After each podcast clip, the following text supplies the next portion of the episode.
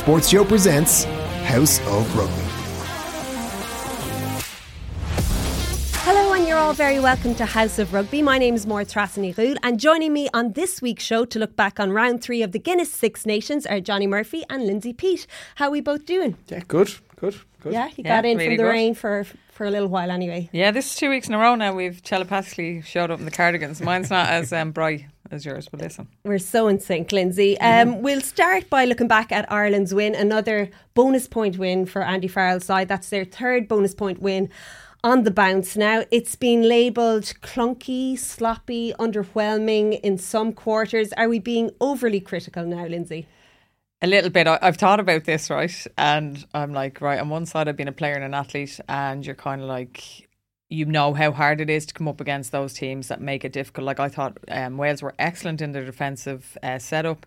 Uh, their tackle tech, their chop tackles were ridiculous, which means they're chopping at source, which means they can keep a lot of players on their feet. They're hold and fold. I just thought they were excellent and they made life really, really difficult for Ireland. Now, we were also sloppy at times, and when we were putting phase together, we were far superior. But then there was times we had just these, I don't know, inconsistent moments which aren't like us, and those moments will come back to bite us up, bite us in the arse against maybe the likes of England, who are very tough at home, and then Scotland, who could come to Ireland in the last round uh, with a lot of confidence. So it's kind of you're looking into the future, but you're we're getting over. We were good. And Jonah, I don't know Andy Farrell. I call him Faz. I think it's cool. We're, we're you know, in my eyes, we're we're bosom buddies because I think he seems very like myself. You're so hard, and you have this expectation. He is ruthless. If I was a player and I was him, knowing how how capable we can be, um, and we could have demolished Wales, I would be p- probably a little bit upset. But at the end of the day, we're still knocking records out of the park. We're still on track to be the most tries scored, the least points conceded, could be possible back to back Grand Slams. So I'll be forgiven if we come out on the right side after the you know 16th of March when hopefully we are, you know, foreseeing uh, Grand Slam champions. But it's a long way to go, and I think that's where you're kind of looking at it. There's still bigger challenges to come. But I- look, I think it's because we've set this bar so high for this Irish team that even with the bonus point win, if we're a small bit off the clinical, I suppose, standards that we expect from this team, it just feels a bit flat. How do you feel about their performance a few days on, Johne? Um, yeah, like look, I think it was what everyone is saying. It was a bit clunky, a bit inaccurate at times.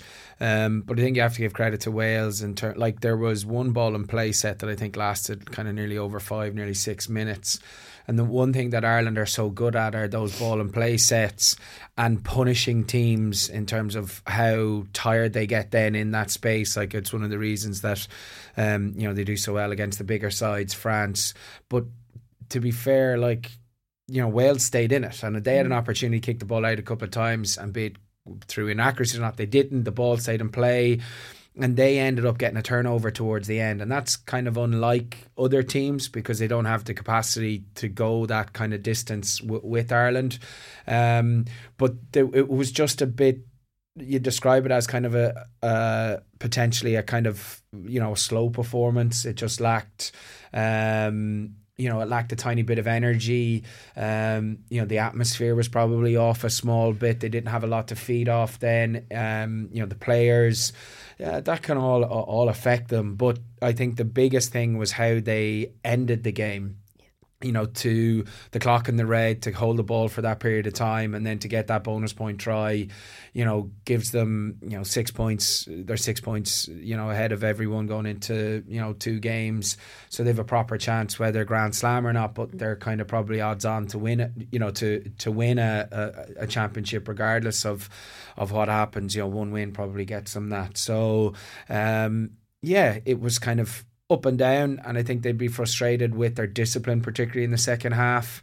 Um, and kind of how that flipped, it particularly you know what what Wales gave away in the in the first half, and then it just completely flipped. So they have to work on their pictures there, um, and that allowed Wales to stay in the game probably more so than anything else. So, but all very very fixable and something that going to Twickenham, you imagine would be would would put in a, a lot better performance from in the overall. Ireland felt completely in control in the first half and probably felt going in at halftime that they should have been further ahead. Why couldn't they kick on? Was that down to the defensive effort from Wales or was it inaccuracy on Ireland's side? I think it's a combination. Like I watched the Welsh players, so they chop tackles were excellent, but they they stayed lying on the ground. When they weren't in the way of the ball, but they did slow the the support play mm. to clear that ruck. They did make that ball really really slow for for Gibson Park, and that really impedes on the the style Ireland want to play. So we rely on quick ruck ball, no more than Leinster at three to five seconds. That's what you're looking at moving that ball because you want to isolate whether they've made poor hold and fold decisions, whether there's an isolation because players haven't folded in. So you're trying to look at those mismatches, whether you're outnumbering teams or you can take them on one on one and just continue to punch the holes because the quicker you can punch holes, it's so hard to get up on your feet and get back in a defensive line and keep hitting tackles. Like it's mm-hmm. ridiculous. So um, Ireland had to work hard as well. They had to mm-hmm. work very, very hard. Their tackle count, there was a lot, a lot of guys in double figures. Um, I think uh, Caelan Doris made 21 tackles worked very, very hard, but we're probably not. We are work, used to working hard on one side of the ball, but then we reap the rewards on the opposite side. So we work really hard in D, and then we attack teams. Um, I'd be very surprised it wasn't longer actually that, mm. that ball and play that you're talking was, about. It was it was, it was kicking, yeah. kicking, kicking, and I was like, so that really showed actually the fitness of Wales. Mm. Um, I thought they were exceptional because they also not only did they bring work rate, they brought physicality. Mm. Um, and it was just a pity they didn't have anything to offer when on an attack. But I mean, when you're taking a young side with very little experience, what you know, just over 400 caps, you know, cumulatively throughout the team, you can only work on one side of the ball. And I think if you can work on D, keep teams out, then you can hopefully live on maybe scraps on, the attack. But um, certainly impressed with a lot of their players. I really liked Wainwright. Mm. Um, you know, I thought Frawley could have been true for that little chip and chase. Wainwright worked back and then he gave an absolutely exceptional kick. Uh, Cameron Winnett, he looks like he's only made his confirmation a bit like yeah. Caputo. And I was like, this lad is going to be absolutely blown over. But he was exceptional. Like, he was really exceptional. Then thought he was going to go off because he got a bit of a cut in the eye and he's a mm. back. And, you know, they can be all 3 mm-hmm. But, um, you know, I just thought, you know, with the time Gatland's had and the, the huge clear out, they've done themselves really proud over the last three games. Um, but yeah, I think they were cute, and I think Ireland will be disappointed. I just think we let ourselves down at certain times. I knew it would be a tough first half, but I thought in the second half they just kick off and Wales would just kind of give up, and they never did. Mm. They never did. They were hard to kill off. Yeah, there'll be a lot of positives for Warren Gatland to take um, from this result. But looking at positives from Ireland's perspective, Andy Farrell mentioned their defence afterwards, and they've only conceded three tries in the competition so far. As Lindsay said, they had to make 190 tackles in that game. What do you like about how Ireland line out, and how about how they go about their business in defending? Uh, they just look very comfortable there. Like even when they Wales were kind of hammering in on their their you know in their in the Irish red zone where they're defending their own try line, they just look very comfortable. Two man tackles in, they slow the ball down, and they keep on driving them back. Um, they haven't necessarily gone. Um, you know, people were wondering at the start of the championship what ne- Nienaber's influence would be on the Leinster lads going in. They haven't necessarily brought as much line speed as uh, as Leinster are looking at bringing, but they're making good decisions, particularly in in in and around behind the shape. So if they're running off nine, their kind of third defender is set at that point. They're allowing someone to push in through, and they're getting a lot of rewards there. But they're continuous continuously making their tackles forcing them to, to ground and they're just eking out yards, putting them back, putting them back, putting them back. But they just look they looked very, very comfortable there. Um, you know, obviously the yellow card and and the penalty try that probably it whether it's a penalty try or not he definitely changes his mind. It's fairly black and white in the rule book. He did change his mind. There were people there might be a bit of a harsh call on the penalty try but in general they just look so comfortable in their system. Um, and they've really brought that forward over the last you know Simon Easterby's done an incredible job there. Um, but it's just how comfortable they are and how fit they look to be able to do it over and over and over and over again. and again. with change of personnel. Yeah, well. and everyone is just so comfortable in that space. They all know their job. They all know who they're lining up against. And then if someone is their communication is kind of must be off the charts because if someone pushes through and gets out of the line, he's automatically covered inside and outside by the by the two lads he's left in his in his connection. So they, yeah, it's just how comfortable they all are, and to be able to do it for long ball and play sets, just to their transition from um, from attack back into defence on turnovers. It's just so comfortable. It's just seamless in, in terms of how they do it. England and Scotland, if they're looking at that, will they see any chinks in the armour?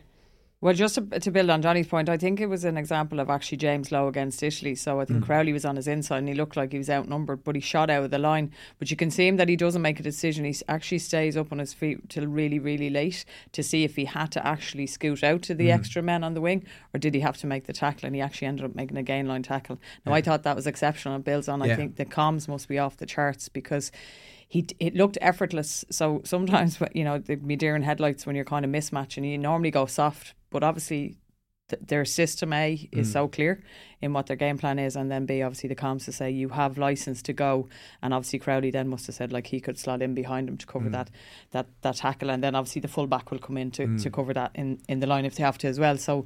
um that probably adds on to their their I suppose when things are effortless like that, so game plan and comms, you're not actually exhausting. You're working more efficiently in defence, mm. and that that what and it's clarity, that. isn't it? Oh, huge. And when you have that, you actually enjoy D, mm. and they look like they're enjoying D. Um, like when you have that clarity around, you're you're actually hungry to make tackles. You're hungry to get back up on your feet, and you're hungry just to put the opposition back on their arse behind the gain line. That that actually instills huge, huge momentum and grinds the opposition down mentally, and just you know invis- invigorates yourself and keeps um, recharging the energy. But um, is there any chinks in the armour for, for, coming up against it? Well, I think for me now, line out was poor. We had a couple of overthrows. It was the first time, like I thought, right, overthrows, first one or two, absolutely. You're going to maybe have that until the hooker gets his, his thrown right. But the timing with the, the throw and the jump was very off and, and consistently so. So that would be a key area when you've married, when you've Itoje in there. Mm. Um, and uh, what's his name, Ollie the second row. Ollie Chessum. Yeah, Ollie yeah. Chessum in there, who are big, big guys, get up mm. off the ground. I think they'll be studying our set piece because that really, I think, caused a bit of problems. You know, what was really good launch ball for the previous two test games, it you know, it kind of really interrupted our momentum considering the scrum was so good. Uh, so I think they will they will absolutely target that, and I think they'll target the breakdown if they're going to pick anything up from the Wales game. And Italy kind of made it a bit of a dogfight as well at the breakdown.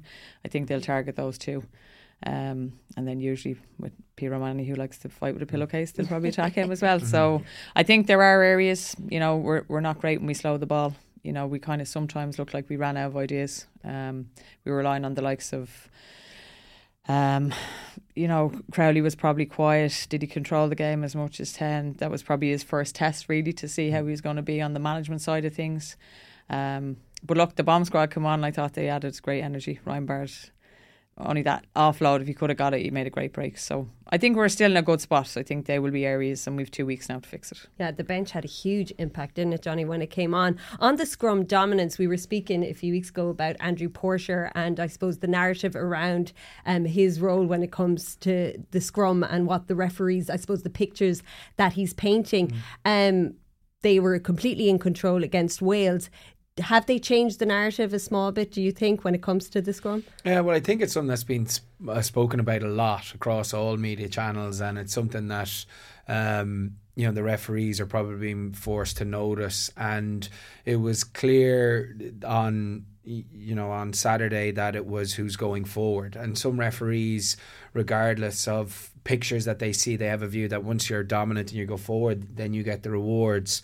Um, there's not a lot of change, and you look at other people in their review of of the game, and his pictures are very similar between the kind of quarter final against New Zealand to what they are uh, were on Saturday, but it's then down to interpretation. But I think that there is enough chatter about it and there's obviously communication like every week between the referees between coaches and referees and they ha- they do all of those conversations earlier in the week. So they're seeking clarity on that. What pictures can he paint to be better? And I think now it's probably you know the referees are are are being forced into not having preconceived ideas and looking at the matchups one v one in those positions and trying to make clear calls around if a bind drops or someone loses their bind rather than it being on you know it's an easier decision for them if, if someone elbows dro- if someone elbows drop or, or they drop their bind or, or that rather than if someone's going forward but his hips are out, or you know what's this? I, I think they're probably looking for those and trying to get those those get out. But everyone's been talking about it, so it's human nature. The refs are obviously standing up and having a look at it as well. Speaking of elbows dropping, did you see the picture? I did, yeah.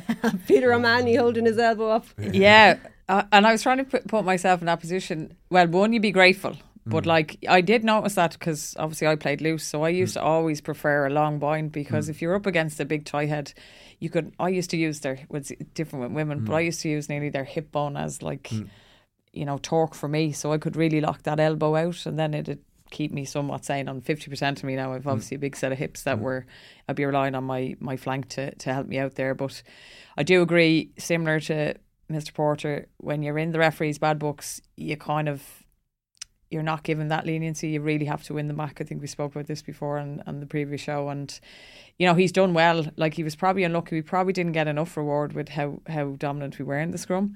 But he was unlucky on one where we, we, we wheeled and he probably wanted to really show that mm. off and you get to a place of comfort and you just want to go for it. But um, yeah he'll thank Pete but we're probably lucky we didn't get called for that what either. about him throwing the boot away? Yeah I was like oh Jesus we have our own Joe Marler here now. He won't he won't thank me for that. But it was a bit of cracking. Do you know what? I was at the game and I do agree I think like there was a little cohort there of Welsh um, fans up on the upper stands in their in their little daffodils, mm. um, and they were great crack and they were starting singing. There was a bit of rendition of Fields of Athenry, but nothing really picked up. And I think you know if we do come down to it, well, regardless, when we get back home in Scotland in the Aviva in the last round of the championship, I think you know if you're at the match and let that hopefully the players will give us something to cheer about and vice versa because the place is absolutely electric when it's there. So, yeah, it was a bit subdued. Now, at the same time, I wasn't singing because I was so intent to play in every game. So, I mean, I have to hold up my own hand.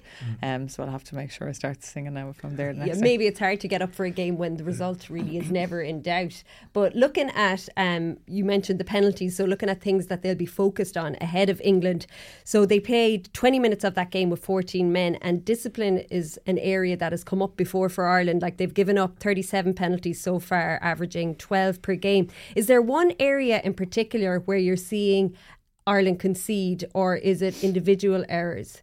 Um, probably, um, you know, something that they need to be better on is you know, I, I think around the, the ruck area, um, you know, they need to make sure that they, they've got entry points into that because teams are looking at them because we try and create so much so much our ball to be so quick, we have to make sure our entry points are good.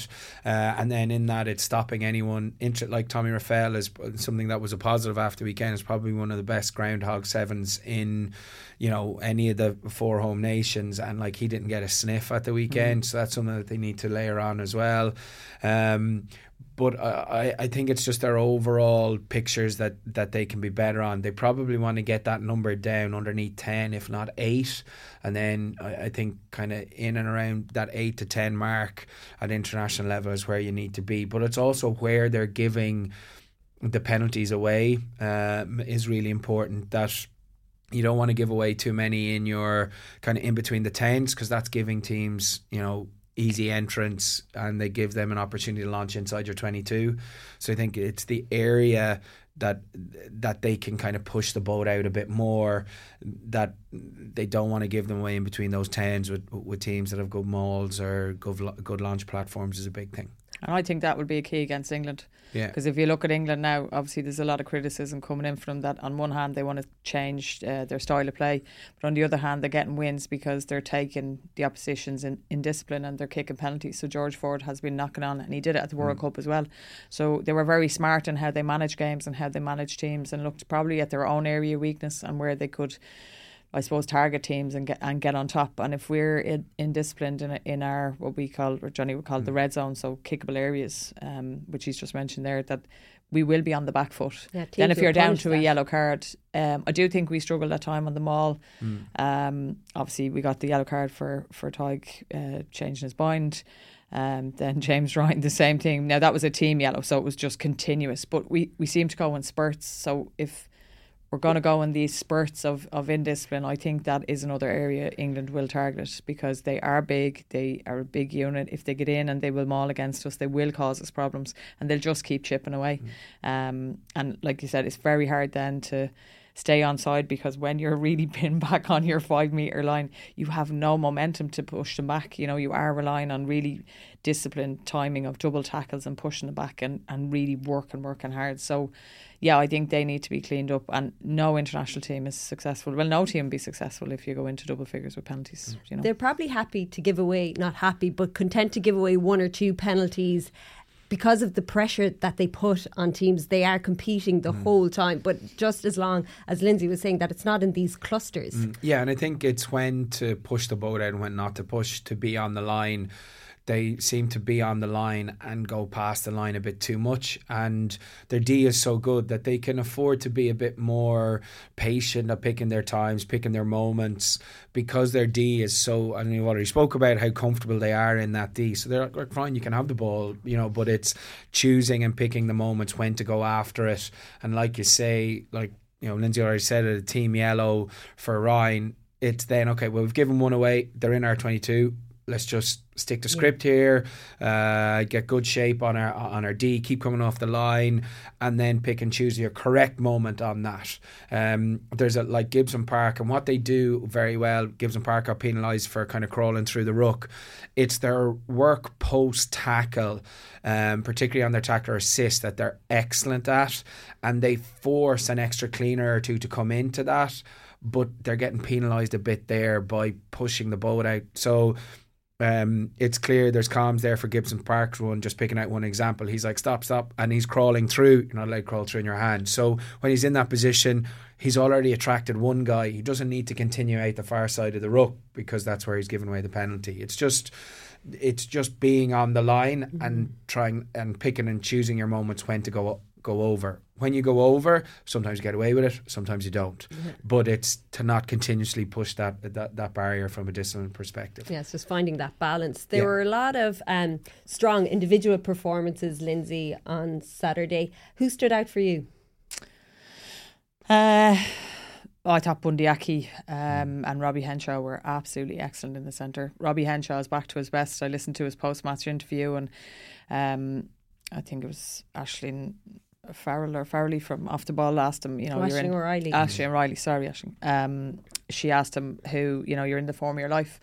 And uh, it is key. He just said it's just about getting consistency of games and the consistency of games and, and being you know, perform and builds his confidence. And you can absolutely see that. Like he was key. Other than the little, he's obviously big paws and the ball hit off him, so he didn't know where the ball goes in. It happens to the best of us. But other than that, uh, he was absolutely exceptional. His defensive reads, his footwork on attack. He was, he's, he's just been making gain lines since the start of the championship. You know, he was key to um, was it Calvin Nash's try mm. against France? You know, uh, his offload off the ground to to Caelan Dorison, who who shifted the ball. So I thought he was excellent, and I thought Bundee was a little wrecking ball in the first half as well. Especially when we were struggling to kind of get momentum, he was he was certainly key to that. And I just thought, um, I thought Ciarán Frawley needs a shout out. I just thought, you know, he did the basics exceptionally well, and I think he was as I would have thought myself prior to the game, Warren Gatland is gonna is gonna you know, target him because he was he's new in, he's big shoes to fill. You know, Hugo Keenan is world class. So um, I thought he did things very well. And I thought at times he actually started to build in confidence and he stepped into that 10 position,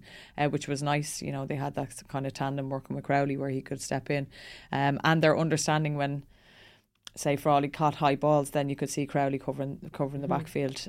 Because um, I think there was definitely one kick where it got turned over and it was straight back into the backfield to put us under pressure. So now James Lowe is kind of a different animal. He kind of nonchalantly sauntered back and decided to take on two Welsh fellas just to show off. Mm. But um, yeah, I think it's key. Uh, just on that previous point to the breakdown, like there's times actually I thought we could have gone after certain breakdowns. We didn't. Like there was a lovely uh, chase, kick chase from Calvin Nash, and he made a great tackle. Um, I can't remember who it was, but like at that side when we're winning gain, like we should be piling in to counter ruck, and we kind of mm. didn't. It was just Josh van der Flier. Then there's other times where McCarthy's kind of forcing, um, kind of counter ruck or the ball is there, and What's that down to? Decision making? Yeah, just on the fly. Yeah, sometimes like if you're going to really, you know, usually it's not going to be in the first couple of phases. Like it's going to be kind of phases four, five, six, where like oppositions are running out of numbers, and that's when like Johne makes a great point. We do put teams under pressure to commit more players. So if you think if they're committing to the first, second, maybe third ruck, then they're going to run out of numbers unless they're really working their ass off. Yeah. So that's kind of when you're deciding to be disciplined and, and attack. But the aggression of Porter and McCarthy, and we can see that they were two of the highest. And listen, again, this is from personal experience. You want to make things happen, but in rugby, definitely one of my stern learnings is you have to nearly wait for the op- opportunity to come to you and make those better decisions. And I think in the next two rounds, they will be key for us on Frawley, um, he scored a try on his first Six Nations debut. Did you like what you saw from him? Um, I suppose he wasn't put under the pressure that we expected him to be put under in the backfield. Uh, yeah, I was uh, very impressed. I think what he did, and Lindsay already uh, uh mentioned it, was uh, the ability to play both sides of the ball and having two tens on the pitch uh, on the pitch allows you to do that. He's he popped into that um, blindside role very well, organised. Uh, did a couple of really good interchanges where he might be at 10 and Crowley's outside him and vice versa. Um, yeah, all in all, you'd be very happy with it. Um, and I think in general, um, you know, his backfield cover was good. Um, scores a nice try, you know, uh, in the second half. Um, wasn't really tested, but all in all, you'd be very happy. Good, mm. solid performance. But I did really like, from an attacking perspective, what he gives by being able to play both sides of the ball, um, and that's something a bit different to, to, to what Keenan gives you. So it's an opportunity there. Even if they wanted to change up the bench and go six and two, you you know he can go on in the backfield and and you know he can cover everyone else. You can move things around.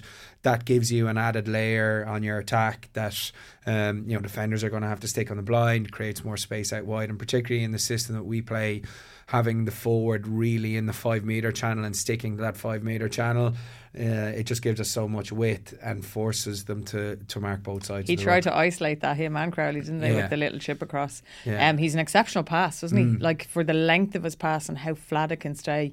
Uh, you tried to really because Wales's line speed was good, so obviously you're trying to that second line of attack being really deep negates that. But obviously then the mm. isolation that we we saw in the in the five meter, and we, we did try to exploit exploit that. But like Wales' scramble defence as well was yeah, was excellent. They've done a lot of work on it, obviously, um, mm. Wales, and, and you could see that. And as I said, there it's testament to them. But you know, after Italy's performance the weekend, you know, for all their endeavour, they could be easily uh, the wooden spoon guys, which would, which I think would be unfair. Yeah, but.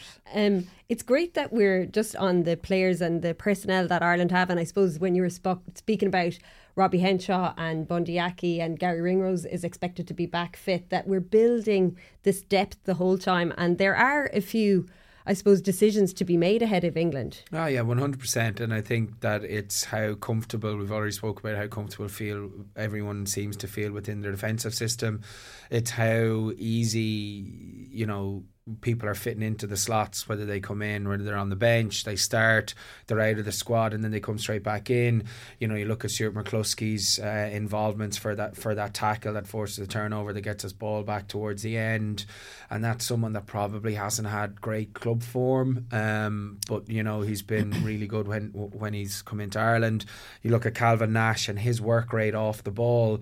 Um, you know, like he's the final pass for James Lowe, Lowe's try. He's you know, nearly you know the dimensions of rugby, which is only 55 meters off his wing, but he's doing that all the time.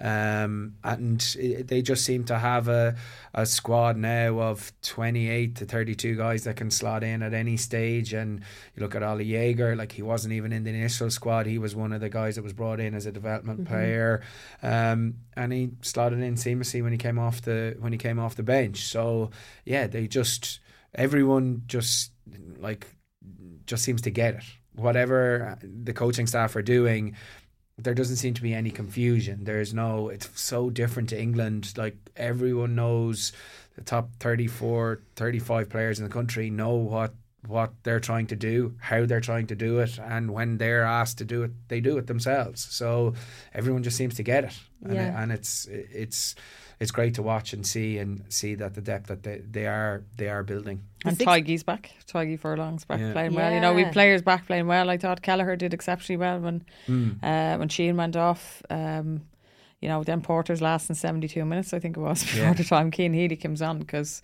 they're just in a great place, you yeah. know, and they've so many options. Even if Baird comes on a back row, but you could could you slot him in at second row if if worse came to it absolutely you could. So yeah, the um, six-two split seems to be working. Will we see it again against England?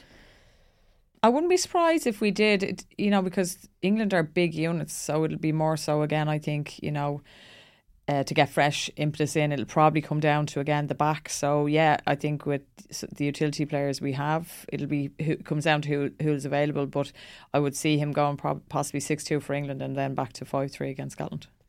Ireland will know they have they they have a few more gears in them, and they'll um, they'll want to bring it up another level again when they face um, England in Twickenham. Will we see them change their game plan in any way to get over and exploit that space in that rush defence that we see from England? Uh, not really, because I think that they've shown in previous years against South Africa about you know their short passing game. Um, you know they have they play the most uh, short passes of, of any team in the world really. Mm-hmm. and short passes mean you can't bring line speed because there's no ball in air time it's there uh, and you're forcing the blitz to make a decision on on two players that are running into two channels be it inside and outside shoulders. I don't think so. I think with their short passing game and how they're set up in their system it kind of their 3-2-1-1 it allows them create uh, soft shoulders, and then on a blitz, if you manage to get soft shoulders once in a phase of five, regardless of how much gain line they've got over the first four phases, when they have to retreat, then it's the speed of ball that allows you then go to the edge, and that's where you really catch the uh, uh, blitz defenses out. And I think they're just set up to do that. And then their kicking game particularly with holding the, the forward in that five meter channel, they can always go to the air to kick to that space that is there anyway on a blitz. So I, I don't I don't think so. Um, you know, if they went away and tried to trying to throw long balls and different things, that's where the blitz can eat up because ball and air time allows you to make good decisions. But when it's, you know, there's three or four or two short passes, you're always guessing, and and it's very hard to control your feet with the amount of line speed that England are trying to bring for parts. They haven't really got there yet, but they seem to be doing it. And I think England's big problem is like, you know, from a back's perspective, you know, Van der Merwe's first try, like that's like that's sinful D by yeah. who is potentially one of the best 13s in you know the four home nations but like they bring way too much speed there and you know Henry Slade making that decision to and he's engaging with you know with Finn Russell's eyes is not the you know the one person in world rugby you don't want to do that because his sleight of hand is so good and to play that it's just yeah it, it just seems they're bringing they for me they seem to be bringing at the wrong time. And that's just a learning they just have to to get used to to when and when not to bring it. But yeah, it was. It's been been poor so far from an overall from England. Well, chatting about England, Scotland now, it finished 30-21. Um, we saw English dominance early on. Would you credit Scotland in the way that they came back and took control of that game, or was were England, you know, were they, I suppose, architects of their own downfall? The way they let Scotland back into the game.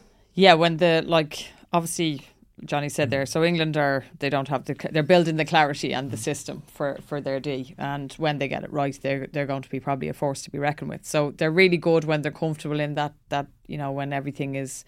Um, I suppose predictable for the want of a better word. So they're grand in that setup when it went to broken play and they started making line breaks, they're at six and sevens and they can't make a decision. So there's no comms, there's no clarity around that. There's poor decisions. Um, now Van der Merwe is an exceptional athlete. He's he's one try off, I think, um, equaling Stuart, rec- uh, Stuart Hogg's record, and, and then two, obviously, which I can see him possibly doing by the end of the championship. Now, Stuart Hogg is a long time playing for Scotland, so to absolutely take that um, title and smash it, you know, is is is testament to to the athlete he is. But yeah, like they allowed Finn Russell to get in the game.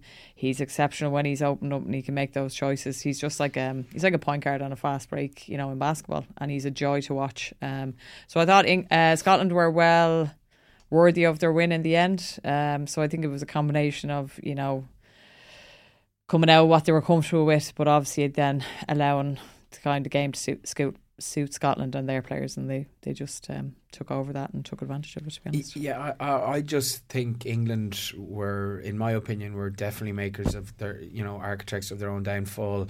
You look at Van der Merwe's, I think his second try and the turnover, like that ball goes through 15's hands and nearly hits him in the face. Like it's a, yeah. it's a turnover where they actually have an opportunity to score because it's one pass. They have three guys outside. It's kind of like a four v three or a four v two on the outside, and they just don't don't execute.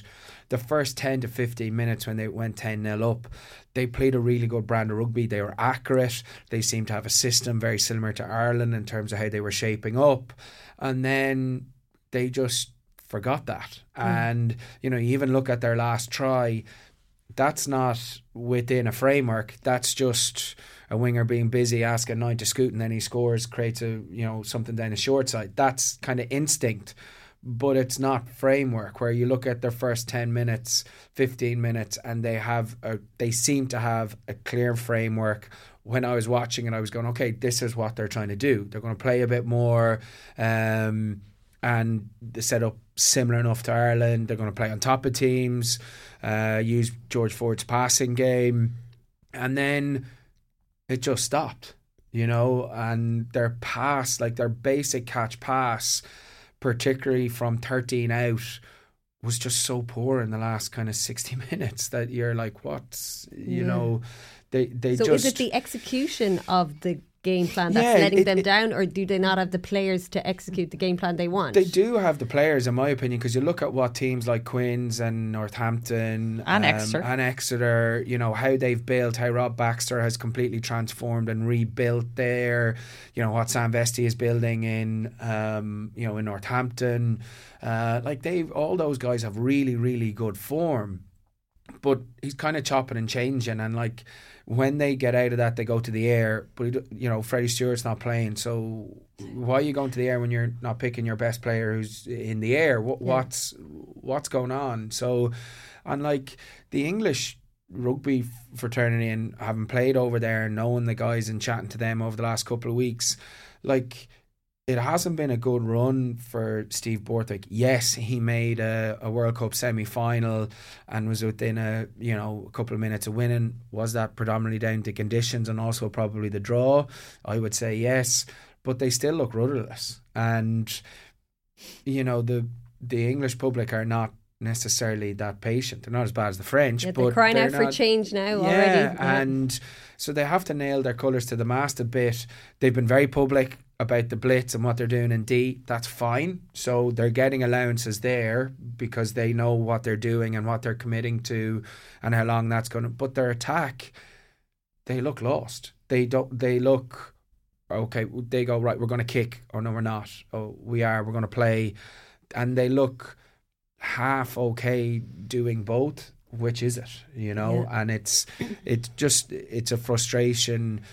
I think from the rugby public over there that there there's pressure is going to start to build and build and build because they're not getting better every week. You yeah. know, I think that's a frustration from the the English English rugby public over there. It's probably frustrating for all of us really because you're you expecting them to be better and yeah. you kind of and they've quality players. Yeah, they do. They can pick and you know, you look at the centre pairing of you know of what it could be when Manu's back fit or Lawrence, you know, Slade, their back three, um, you know, and how these guys are shooting the lights out with, you know, with Bath, with Northampton, with Exeter, uh, Quins, but you know what you know Dan Cole. I played with Dan, like okay, he is still probably one of the best scrummagers, but who's coming behind him? What what what are, are you know are they going to develop? Are they not? You know it's it's just they just uh, for me they just seem a bit rudderless at the moment. Will he make changes? Should he make changes ahead of Ireland? Marcus Smith is due back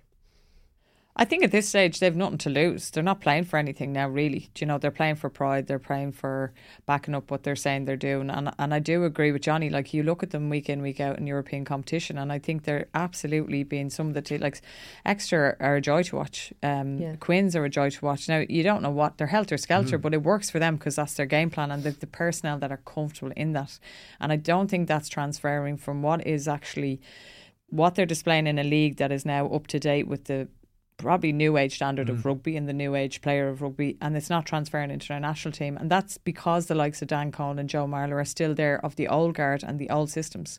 Like if you look at Ireland, everything, even Munster have changed. They're probably speed of ruck is quicker than Leinster's now at the minute, and they're reaping the rewards of being able to play what's in front of them as well as mixing what what is their set game plan that they can launch off. So that isn't, and I agree with Johne, and it's a good point. And at this stage, it's probably one that we say just decide on what you're playing. If you're going for a kicking game, pick the personnel that'll play that for Yeah. you. But you're going to play this expansive rugby that you're, let's be honest, like chirping on about. Mm. Put your money where your mouth is. Pick the players that'll play that for you and trust them. Because the, you can't be. And it will take a little bit of pressure off him as well if he's saying, look, like Warren Gatland's doing, put faith in the younger players and just a change Yeah, of 'cause personnel. Mm. There's a bit of there's a bit of graph for Wales. There was a bit Yeah. of graph for Wales. I've had a bit of graph for Wales. Right, Grand, I know players that are Welsh, and I know how proud they are as a nation. But there's a bit of graph that they're actually playing, and they, there's a bit of endeavour, and they're you know they're getting stuck in, and they're they're trying things. But they're making changes and they're not afraid to. Hundred percent. Just trust it, and it's not against the players who have served England exceptionally well. But it's time now for if you want a new breed, you have a new cycle building up to a World Cup, and what is on show and doing very well in Europe for you, trust them and put them into your international setup because that's the only way it's going to work. 'Cause mm. that's what's working for Ireland. Our provinces are playing that style of rugby, and it's transferring with a little bit of alteration, but the foundations are there. That's what's why it's working for us. The same with France. Like look at the top fourteen and how expansive they are. Now we'll go on to probably Italy and France. They went to a different game plan, but essentially the French shoe goes from their top fourteen and it'll transfer into their national team. That's the way life works. Well, before we move on from Scotland, England, what did we learn about Scotland after that result? Uh, I think they they're on a you know a really good vein of form in terms of you know uh, being confident enough to go win a game. Um, they were clear in terms of where they probably lost their way a bit against France in terms of how they wanted to play. Um, they played, you know, a really good passing game, uh, good kicking game, like good attacking kicking game. You know, particularly for Van der Merwe's off try, like off turnover. Again, they're holding width and they're kicking to that space rather than the aimless kicking that we saw against France. Um, but I think it was the ability to deal with the pressure of being favourites at home after a loss against England. They had a bit of a slow start, but then when they got into it, they looked very, very comfortable in that. And that was a huge game for them from a mental perspective because of how they lost before uh, against France. They were on a low. They were expecting, in terms of even how the they were hoping that it would be a Grand Slam decider, more or less Paddy's Day in Dublin. That's what they were building up to. That's what the talk was. They were going to be Ireland's biggest threat.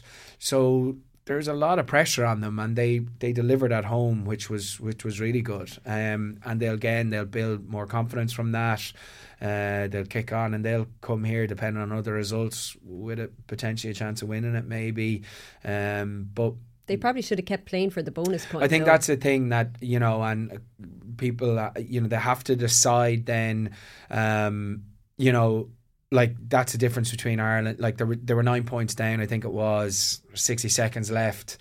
They're going to win. They need a bonus point there in the context of the thing. Mm. If it was flipped to Ireland, Ireland would keep playing. Yeah. You know, there'd be no way they they'd stop with the with you know knowing in terms of what, but they just felt it was good enough just to get a win. I think they need to make that decision on that. You know, they have to be better at at that. Um, and it's little things. Even you go back to the France game in terms of their initial D setup that allows France get into their their half was a bit all over the place. Um, so they just need to be get up to that. I, I I think, but that is something that the last kind of minute or two, or you know, last thirty seconds when they kick the ball, you're like, oh go on, play. Like Yeah, you know, yeah. just. But look, they got the win, and and that was what they needed and what they wanted. And finally, France Italy. Oh my God, what a dramatic finish to that game. Um, it finished 13 13, and Italy were so close to beating France at home for the first time in the Six Nations.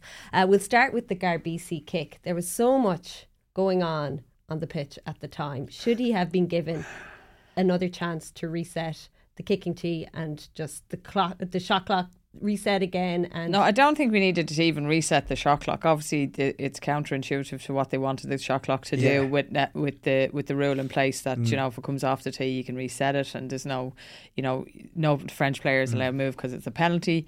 Like, just stop, just pause the shot clock. He he doesn't have to reap the rewards of getting the full time again. Just let him reset the fucking, you Mm. know, the ball. Like it was. Absolutely ridiculous, but the poor Italians didn't even fight that. Do you know what I mean? No one on the sideline fought it. And the mm. thing about look, the French are they're cute. Do you know if mm. it's not the video gone missing for a replay, you know they're well entitled and they will push the laws, and that's up to them. It's up to the water carrier in the middle of oh, the pitch. But I think that's something, and we everyone's talking about the TMO and all of this. That's something that the TMO can come in because, to be fair to the referee, he's looking at this going, "Oh my God, this is Italy," and it. Oh, he'll probably deny it, but any human Yeah. would be going, "If this goes over, this is Italy's first ever win in France."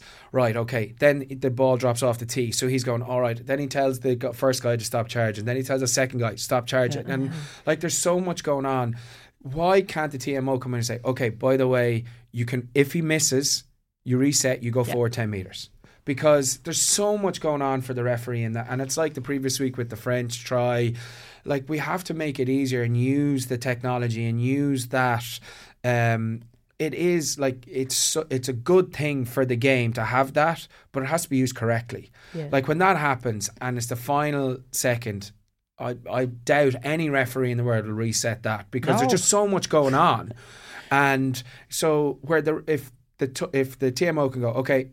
Well, that's fine. We don't reset the, the shot clock, but what we do is if he misses, he gets another go Yeah. because of X, Y, and Z. And Yeah. then straight away, that comes in his ear when the France captain runs charging at him, and he's like, "No, no, the rule is this, this, and this." Yeah. And then no one because can- the rule is there. well, You the- Oh, it's black and white. down. Yeah, it's black black, and and white. white. Like he should have had another, um, Shot another call. go ten meters in front, ten meters close to the post. That's what the rule is. and he could have taken a breath in between that, and I Yeah. have no doubt he would have put it over. Like Yeah. he was exceptional. Like Italy broke my heart. My dad's in Yeah. for he he had surgery, and I was up with him and we watched the game, and I'm roaring in the ward, like we both were. But I was like, come on, because I suppose the like the Italians they were they were superb in the second half. How they played, I didn't think they were going to be able to keep up defensively. Uh, I thought the defense was excellent. They hunted high every time. There was a you know a camera which was kind of wide from up above, and you could see just how how how brilliant they were at hunting high. So um, even though France negated initially that kind of blitz defense, they were you know they had them covered and, and cut off the space out wide. So France we- weren't able to to do anything, and then they were so frustrated. They were trying to chip balls, they overpass balls. It was going out. Like it was a poor day for France. Um, but yeah, Italy, I thought. Yeah, it was just agonising for Italy again. And are you seeing enough from them to indicate that they are making progress? hugely. Yeah. Uh, uh, I always want to call him Lemoncello, but anyway, he was absolutely sublime. Brex was brilliant uh, in the centre. Um, the Garbisi brothers were, were excellent. Uh, Ioane was unbelievable. The meters he carried, I thought he worked tirelessly. He was disciplined. Um, he did everything good for Italy on both sides of the ball. Um, I thought initially, you know, I was I just kept seeing white chairs going into the breakdown. I thought they were going to run out of numbers because they seem to have to work very hard uh, to look after their own ball. They didn't give away these ridiculous offloads. Do you know at times the the Italian flair seems to ooze through, and they just want to give this a sec- exceptional pass. But there was a couple of times where I thought the ball was going to be flung, it's going to be turned over, but they just kept it, and they just kept building fla- phases, and the amount of phases they put together just continuously winning gain line, being disciplined, and then Capuzzo gets over in the corner. Just thought they were brilliant, and I, I, I really feel sorry for them because France wanted to go kind of at the jugular, really overpower them. Um, they went away from what their their normal game plan is, and I'm not sure it suited them. They just didn't know how to manage it from them, and I'm still not. Um, with Jalibert and and and Lucu, I'm I'm still not um too sure on them now. Yeah, what's going on with France? It feels like a ridiculously long hangover. uh, yeah, I think they're just. Uh, I think you know when you talk to guys that are playing over there, or you hear what the guys that are playing over there at the moment, what they're saying is like they felt that the World Cup was their theirs to win. You know, like, and I think it's really just taken the complete wind out of their sails. Then you know the best player in the world is going to play sevens. It's just been a series of things that has just and you know, reports would be that Galthié is quite a difficult guy to deal with in terms of you know when things aren't going that well. So it's just been a been a struggle for them, and they're just. He really, doesn't have a good relationship, off. does he? Yeah, it, it just does, and you wouldn't be surprised if he's, you know, by the end of the tournament he's not there anymore. given The Given president what's going of on, the you know. FFR said Galthié's position is absolutely not in danger, but Yeah, they're French, that could change Yeah. in an instant. yeah. Uh, it's just you know I. They're just off, and there's just something missing. Um, And whether that's the the the Dupont spark, or you know they need someone like Ntamack back, you know, it's it. They're just not. It's it's just it looks kind of sour at the moment. Really, when you, look know? back at the World Cup and how they demolished Italy, Mm. and it was light and day to what we saw from them on Sunday. Yeah, and I think to be fair, like Italy are really improving. Like you know, you see what their twenties are doing. They obviously won on uh, on the weekend. They pushed Ireland, but like in terms of the Six Nations from an under twenty perspective, and even at say like 18s, you know, I was on, with the Irish 18s development squad this this summer, last summer, and like Italy were the best team out of the four sides that went, and by a long way. But it And hasn't been. it, yeah, it hasn't come on. through yet, and the guys that are playing now at the moment, they're not used to beating France in those kind of melting pot games. Where probably from twenty two down, they are. So when they come, you know, when they're 24, 25, it'll be like, sure, we've done this. You know, since we're teenagers, so we just go and do it, and I think that's something that they probably uh, that they are going to see over the next number of years um, come to fruition, and it'll be great for for everyone. But I think everyone with that penalty, they just you know they wanted Italy to to get over the line. Unfortunately, you know. France, if nothing else, have luck on their side the way they've won the last two rounds in the competition. Why aren't we seeing, as you mentioned, the the gameplay we see from these talented, skillful players every week in the top 14 and in Europe transferred to the national team? Is there that they're not clear on what style of play they're playing at the moment? It seems to me like when they get into an arm wrestle that they don't have that kind of yeah, they don't they're not using their forwards to gain momentum again and start their phases going. Like Ireland will have a plan to launch off, whether that's a line out or a scrum or just building the phases. Like I'm very surprised because Lucu and, and um, Jalibert play at Bordeaux, so it's not like that halfback pairing is is new either. I certainly think they're missing Dupont after his exhibition on the Seven Circuit when he was questioned that he wouldn't, you know, the Australians, um, how dare they say he wouldn't be able to transfer at sevens, and then he kind of Yeah. proved them wrong. Then he obviously broke out.